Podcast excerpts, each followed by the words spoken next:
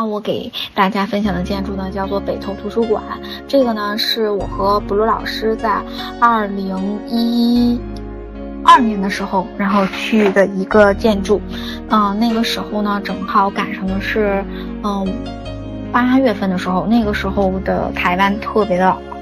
炎热，大概每天的气温在35度左右。图书馆为什么非常的有名呢？就是因为它是一个完全不用，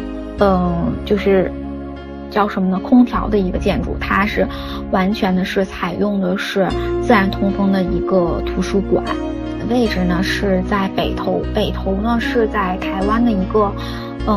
非常有名的就是泡温泉的地方，只要去北投，就是大家都是去泡温泉。那这个图书馆呢，坐落在一个温泉旁边的一个公园里面。那这个里面就是有很多的树把这个图书馆给挡上了。我们当时去的时候呢，就是它非常的隐蔽，不是非常的好找。图书馆的这个主要材料以木材为主，大家也可以看到它主要的结构是大部分都是由木材建成的，因此呢，它的这种绿色节能环保的系数比较高，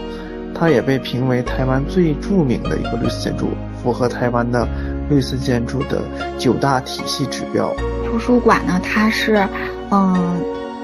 被评为全球最美的25座图书馆之一，也是台湾的第一座绿色的图书馆。那么它藏身于这个刚才我们说的这个公园里面，它的天际线呢非常的低，非常谦逊的和周围的环境结合在一起，所以就是不是非常的容易被发现。图书馆呢，它在设施上也是非常的让我们觉得特别的有新意的是，它在这个屋顶上面安装了就这种光发电的这种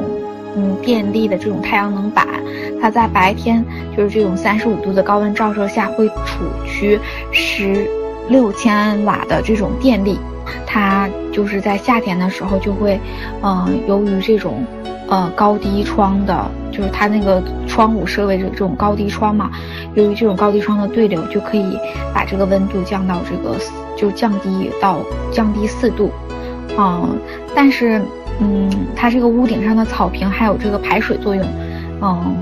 可以回归到大自然。然后呢，这个水可以用来浇灌。哇，就是我当时在这个图书馆里的时候，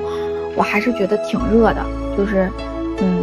没有，就是肯定是没有空调凉快，是这种感觉。特别喜欢的就是它周围的3边的阳台都是环绕着这个阳台的，所以我们可以坐在这个图书馆里面听到，周围的一些。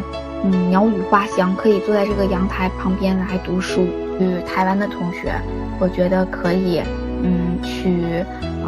这个图书馆看一看。